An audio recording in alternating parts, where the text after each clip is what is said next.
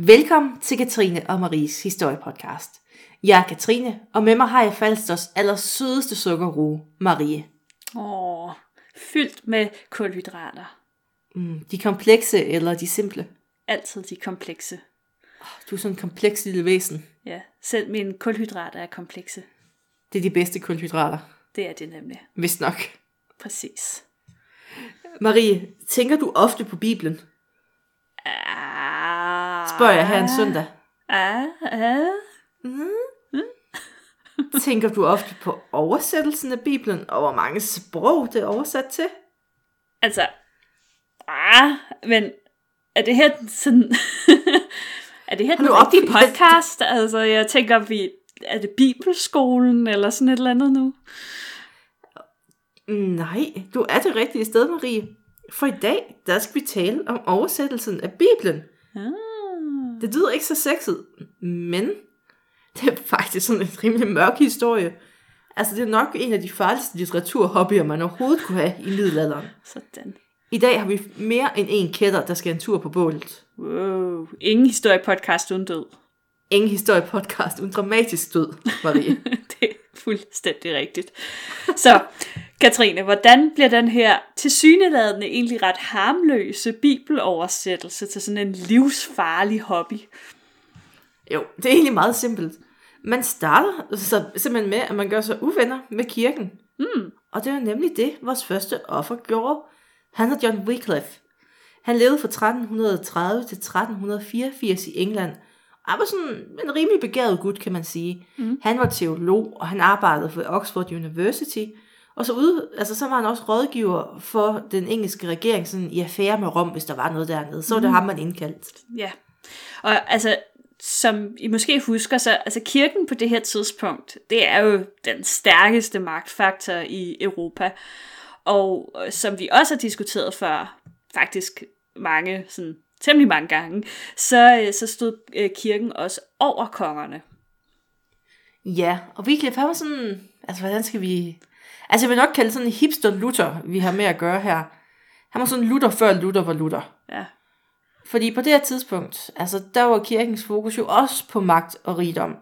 Og det var i Wycliffes altså, optik helt, helt skævt, og han mente, man skulle i stedet sørge for, at de fattige, de fik det bedre, og de blev sådan mere lært i kirken, sådan, at Ja. de skulle kunne være med i de her sager, for det foregik jo alt på latin. Ja, sådan er det jo. Og derfor begyndte han at dele pamfletter ud, hvor paven blandt andet beskrives som The Antichrist, the proud worldly priest of Rome, and the most cursed clippers and cut purses. Søde, søde ord. Ja, altså Og- jeg, jeg tænker også, det er sådan noget, det, det kan bare ikke oversættes. Nej, det kan ikke oversætte. Hvordan oversætter man en cut purse, for eksempel? Jeg ved ikke engang rigtigt, hvad det er, hvis jeg skal være helt ærlig.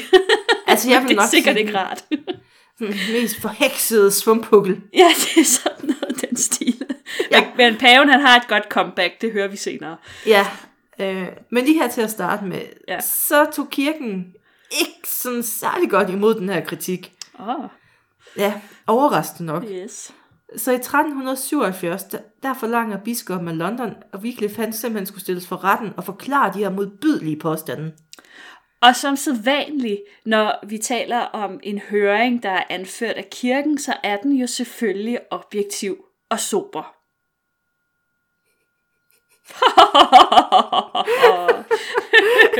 mm. Nej, det er den selvfølgelig ikke. Det var en joke. Du er så vittig. Ja, allerede fra starten øh, var der faktisk ved at udbryde slagsmål i den her retssal.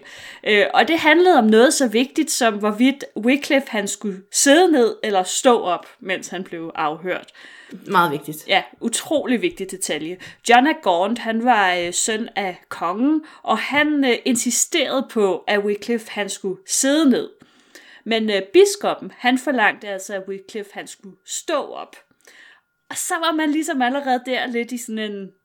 Man kom ligesom ikke rigtig videre. Det var lidt en hårdknude, kan Det man er sådan næsten en Monty Python sketch in the making ja. på en eller anden måde. man forestiller sig ham her, Wycliffe, der først øh, sætter sig ned og rejser sig op, og sætter sig ned og rejser sig op, mens han sådan rødvildt kigger fra den ene til den anden, og, og folk de er sådan lidt, skal vi komme videre, eller hvad?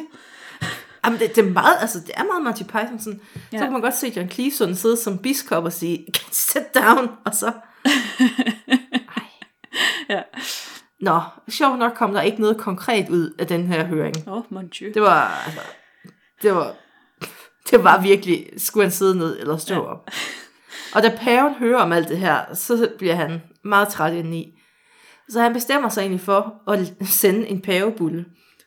Og det er simpelthen en ordre direkte fra paven. Og det er nok altså noget af det højeste, man overhovedet kunne sende ud. Det er sådan øverste autoritet. Det er det. Og her der anklager paven Wycliffe for simpelthen, og nu kommer det bedste comeback ever. Hans udtalelse det var, vomiting out of the filthy dungeon of his heart, most wicked and damnable heresy. Uh, det er en fantastisk Der formulering. findes ikke svinere som det længere. Vomiting out of the filthy dungeon of his heart. Sådan. Sådan. Og det var jo en direkte anklage for kætteri. Mm. Så det, det er jo Ja, altså, næsten en dødsdom allerede der. Det må man sige. Men man starter med at sætte ham i husarrest. Og han bliver også tvunget til at træde tilbage fra sin stilling ved Oxford University. Ja. Og så sidder han der. Og så sidder han der. Og øh, han, øh, selvom han måske, han kunne måske have, have forstået et vink med en vognstang i den her sammenhæng, men det gør han ikke. Han tænker stadigvæk, at Bibelen den skal være tilgængelig for alle. Og, øh, og så betragter han jo også analfabetisme som magthavernes metode til at holde befolkningen nede. Og det har han jo nok også ret meget ret i, tænker jeg. Ja. Øhm, Bibelen var på det her tidspunkt kun delvist blevet oversat til engelsk, hvilket var sådan, hvad skal man sige, et lille bump på vejen. Almindelige englænder, de kunne sjældent læse, og, øh, og de kunne i hvert fald ikke læse på latin, så der var ligesom, ja, Der var sådan flere udfordringer i, i, i forhold det til hans øh, tanke, så var der nogle udfordringer. Han blev ligesom nødt til at gøre noget aktivt her. Ja, fordi man kan jo sige, at det eneste sted, man rigtig kunne lære latin, det var hos kirken. Ja, Så kirken har jo sådan det principielle monopol på en religiøs diskurs. sådan er De det. kan jo bare pege på siden og sige, der står, I ikke have bukser på om onsdagen. Ja, og så er det sådan, det er. Ja, Men det er jo også altså derfor, at kirken har den her helt enorme magt i virkeligheden, for de kan jo sådan set sige hvad som helst. ja lige præcis. Ja. Altså, der antager man jo ikke, at Gud kan tale alle sprog. Nej, det gør han ikke. Det er først senere. Ja, det er først senere. Fordi at, øh, altså, latin, det var jo Guds sprog Ja, dengang. og man, man regner I dag, ikke der med, har han flere kompetencer.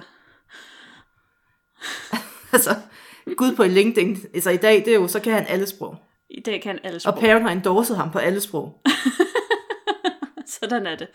Han endorser faktisk alle Guds sådan, kompetencer. Alle Tilgivelse, sådan endorsing, 100 gange. bum. Ja, ja, ja, ja. Ja, Men altså- best buddies. Sådan er det.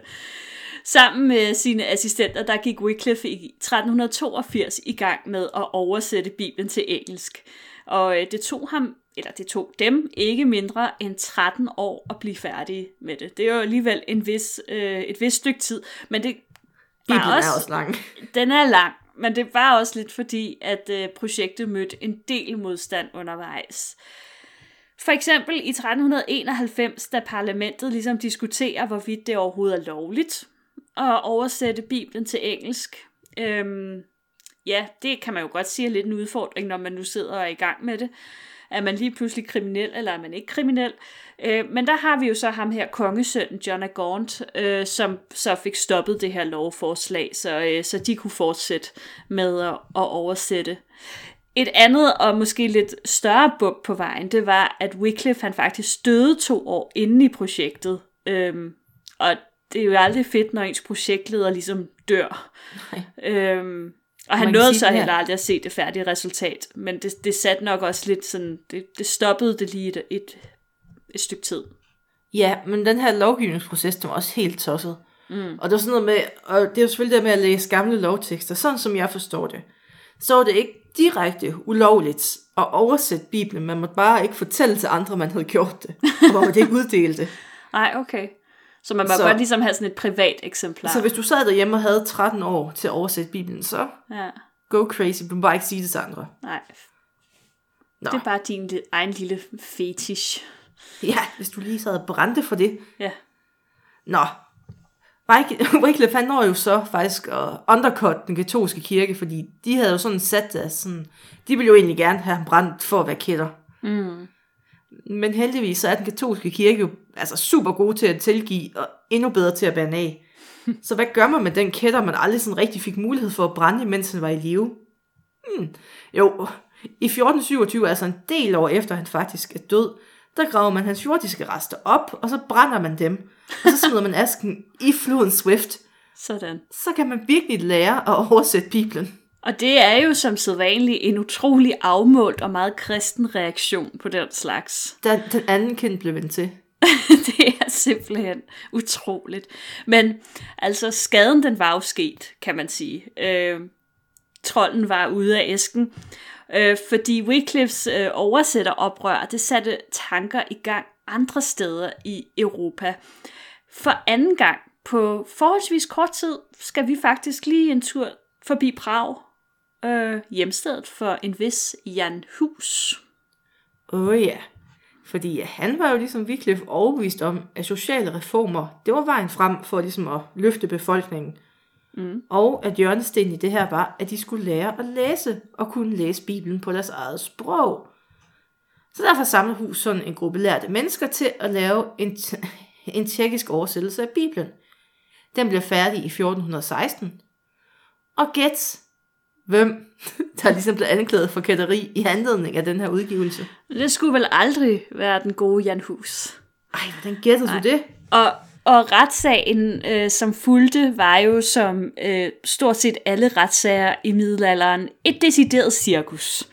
Jeg har ikke den store tiltro til øh, det middelalderlige retssystem. Det skal du heller ikke have. Nej, øh, men det var også noget af et tilløbsstykke, må man sige. øh, alle de vigtige var der. Der var for eksempel en, øh, en ærkebiskop, der, indkom, der ankom med øh, ikke mindre end 600 heste. For hvorfor ikke? Hvorfor ikke, ja. Øhm, der var også 700 prostituerede til stede. Det var en kirkelig retssag, der... Det, altså, det kan man, altså, havde de ikke andet at lave, kan man spørge sig selv om. På den anden side var alle deres kunder måske til stede ved retssagen. Man skal være, hvor kundegrundlaget er. Jamen, det er det business fuldstændig 120, tror jeg. Ja. Øhm, det, der så også var lidt et problem, det var, at fordi det var så stort et tilløbsstykke, så var der faktisk 500, der, der faldt i floden og druknede. Det var sådan lidt ærgerligt. Øhm, ej, det var meget kynisk sagt. Det var selvfølgelig lidt af en katastrofe, må man sige. Øhm, og hvad endnu værre var næsten, i hvert fald set med middelalderlige briller, det var, at paven han faldt ud af sin karet og ned i en snedrive. Puh, altså, det jo næsten... Altså henrettelsen af hus, fordi det er jo en, en retssag, hvor udfaldet var givet på forhånd, kan man det, sige. Som de jo er i middelalderen ofte. Altså med det her festivitas rundt om, mm. så er hans henrettelse nærmest antiklimaks, fordi det er jo altså, bare en afbrænding af bålet, Det eller gik, på bålet. Det gik relativt hurtigt. Ja, Men, øh, kan man så sige, det satte så gang i nogle andre ting. For eksempel en borgerkrig. og da, da, da, defenestrationer. Jeg har glemt ordet igen, Marie. Det er stadig et svært ord.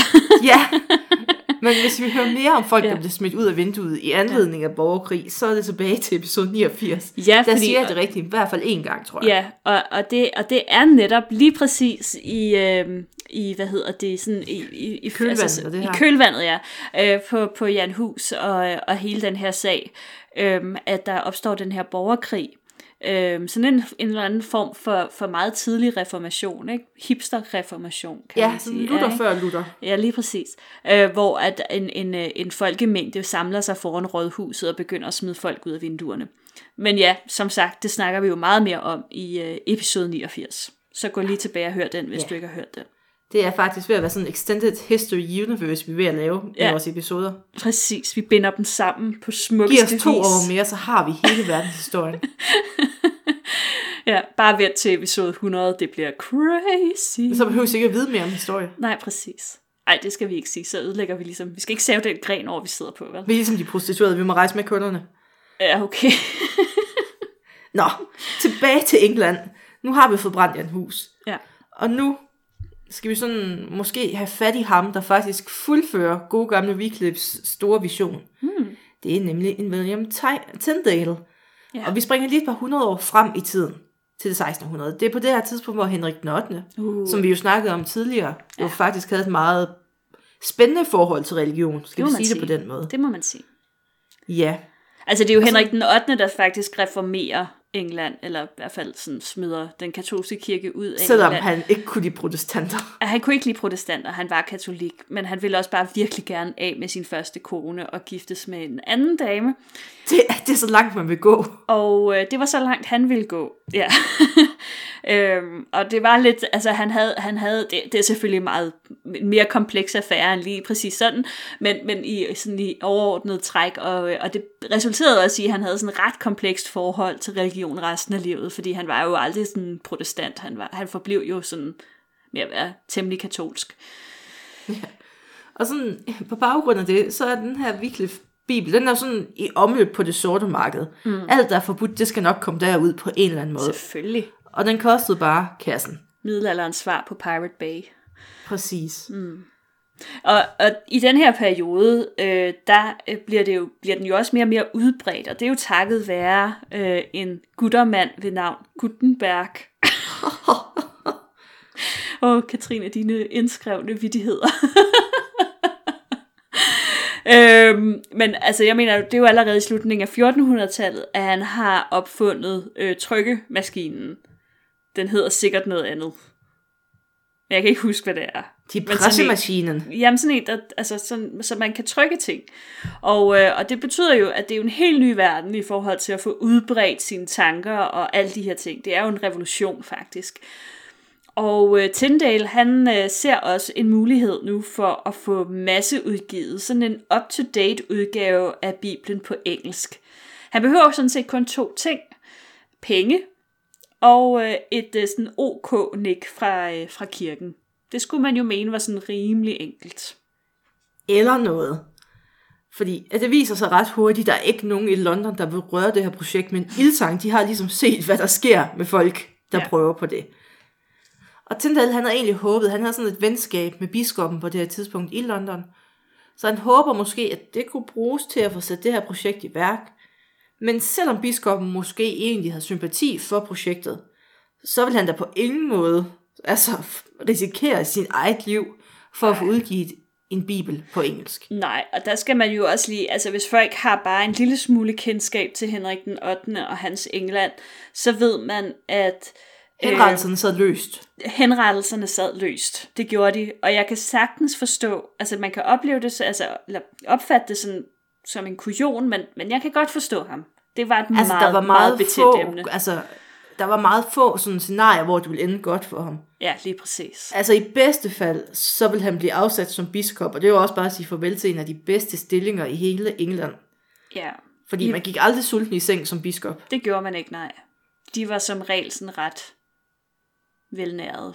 Ja, og i middelalderen, så var det ret vigtigt. Altså, så var det ret Ja. godt at være velnæret. Men altså, på kontinentet så havde Luther, øh, vores gode ven Luther, han havde jo haft succes med at oversætte Bibelen, og også få den trygt, sådan at den ligesom kom ud til folket.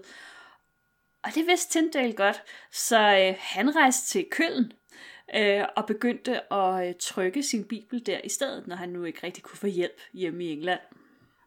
Det var en genial plan, men der var sådan lige et, et lille dabei. Ja. Fordi i Køln, der var man stadig ret tro mod Rom. Hmm.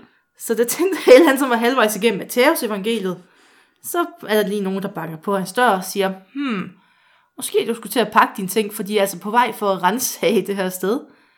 Og han ved jo godt, hvis han bliver fanget, så var der nok et bål med hans navn på. Ja. Så han skynder sig sådan ligesom for at skrabe alt det papir sammen, han kan, under armene, og så er det bare ud af vinduet og flygte. Ja, og, og det her scenarie, det gentager sig sådan flere gange over de næste par år. Tyndale, han bliver jagtet af både engelske spioner øh, og agenter fra Rom. Og til sidst, øh, altså, så lykkes det ham faktisk at få en, en færdig bibel, hvordan det så end. Sådan, altså det, det, man må sige, det, det er en utrolig ihærdig mand øh, når hans liv sådan er i fare. Men nogle gange kan det jo selvfølgelig også antænde sådan en ekstra motivation. Øh, men den her færdige bibel, den begynder jo sådan illegalt at blive solgt i England. Og øh, projektet, det var jo så færdigt, det var fuldbragt, men Tyndale, han var til sin død en jaget mand. Ja, og lad mig sige det på den måde. I England, der blev der slået super hårdt ned på den her nye bibel. Mm. Altså alle, der har været besiddelse af den, eller bare sådan i periferien har haft noget med projektet at gøre, det endte sjældent godt, vil jeg sige. Mm. For eksempel er der en præst, der hed Thomas Hitton. Han blev smidt levende på bålet for at smule to bibler ind i England. Der var også den her advokat, han hed Thomas Bilney, og han var, altså, han var advokat, som havde virkelig altså, minimal kontakt med Tyndale. Men gæt, altså det var jo nok. Ja. Så ind i bålet med ham. Det var, det var jo en metode, man, man gjorde brug af øh, rigtig lang tid, og, og man har jo gjort det øh, også i dag. Og det er jo sådan, det, altså den her... Øh, hvis du bare sådan er associeret med nogen, som har gjort noget. Altså, du kan jo bare være nabo til nogen, ja. eller have handlet hos en, eller et eller andet, men, men det kan være nok til, at du bliver taget. Altså, bare spørg Ja, for, på det her tidspunkt, så var det jo også eskaleret i England. Det var jo ikke kirken, der sådan stod for det primære længere. Det var jo... Altså, ja, det var jo Henrik den 8. Ja, lige altså. præcis. Så der var jo sådan gået sport i det.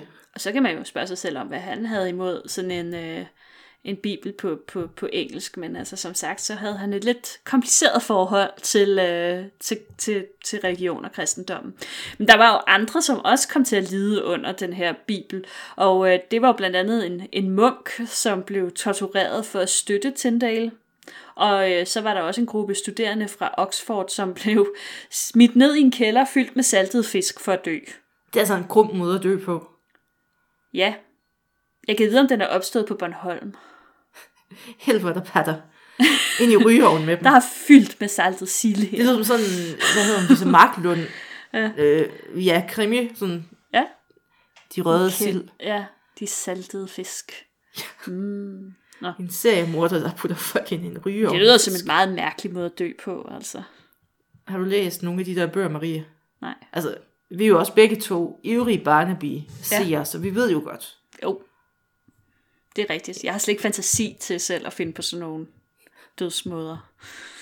Det er måske også godt nok. Måske. Nå. Tyndale, det ender heller ikke godt med ham. Nej. Han blev henrettet i 1536. Et godt år for henrettelser. I øvrigt, ja. Ja, fordi det er samme år, som Henrik 8. han henretter sin, øh, altså den, den første henrettelse af en af sine koner, Anne Boleyn. I øvrigt hende, som, øh, som jo var grunden til, at han reformerede England. Han kunne virkelig ikke lide hende. Nej. Nå. Ja. Og han var jo egentlig blevet forrådt, fordi han havde gemt sig. Han, efter bogen var, altså Bibelen var blevet lavet, så gik han egentlig i en form for, jamen, han gemte sig skråstreg eksil i mm. Antwerpen. Mm, dejligt sted. Nå, han bliver fundet af en ung aristokrat ved navn Henry Phillips. Og Henry, han var ikke en god dreng. Nej. Han havde spillet alle sine penge op, og han havde egentlig brug for altså, nogle hurtige penge, og han vidste jo godt, der var en dusør på ham her, en lidt underlig bibelmand. Så han får sådan sporet sig lidt ind på ham, og han taler lidt med ham, og de bliver sådan nærmest venner. Og så en aften, så siger Henry, ved du hvad, jeg kommer lidt senere med lidt mad, og så har vi en hyggeaften, en god drengeaften. Og så møder han op, ikke med mad, men en flok bøller, som giver Tyndale altså et ordentligt tæsk, og så bliver han ellers slæbt tilbage til England. Og Henry han får sine penge, og så er han videre. Ej. Og retssagen, den gik jo som vi sagtens skal forudse, at Tyndale han bliver smidt på bordet. Mm. Ja, der var ikke, øh, der var ikke nogen noget der. Nej. Så man kan sige, altså konklusionen må jo være, at øh, hvis du levede i middelalderen, så var bibeloversættelse en hobby med en ret høj risiko for død.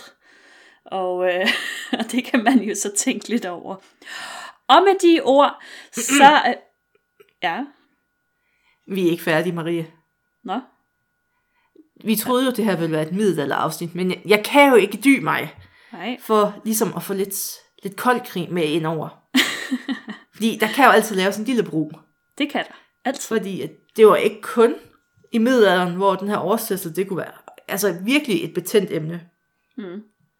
Fordi nu rejser vi simpelthen til USA i 60'erne, altså 1960'erne. What? Der var der en bibeloversættelse, der gav kæmpe problemer. Ah. I det amerikanske militær, der får man sådan udleveret bibler, eller gjorde man i hvert fald på det her tidspunkt. Og så var der lavet en ny oversættelse af Bibelen, og så er det amerikanske flyvevåben, der sagde man simpelthen til rekrutterne, I skal ikke læse den nye bibel, I får en kopi af den gamle. Og det var Okay. fordi, at man frygtede, altså den her bibel blev oversat af flere mennesker. Og man var simpelthen bange for, i den her komité af 30 mennesker, der var nogen, der simpelthen var blevet påvirket af kommunismen, mens de skrev Bibelen. Aha, ja selvfølgelig. Ej. Ja, så kan man selvfølgelig ikke have rekrutterne læse den her Commie Bible. Nej, for søren da. Nej, så de fik den gamle. Sådan.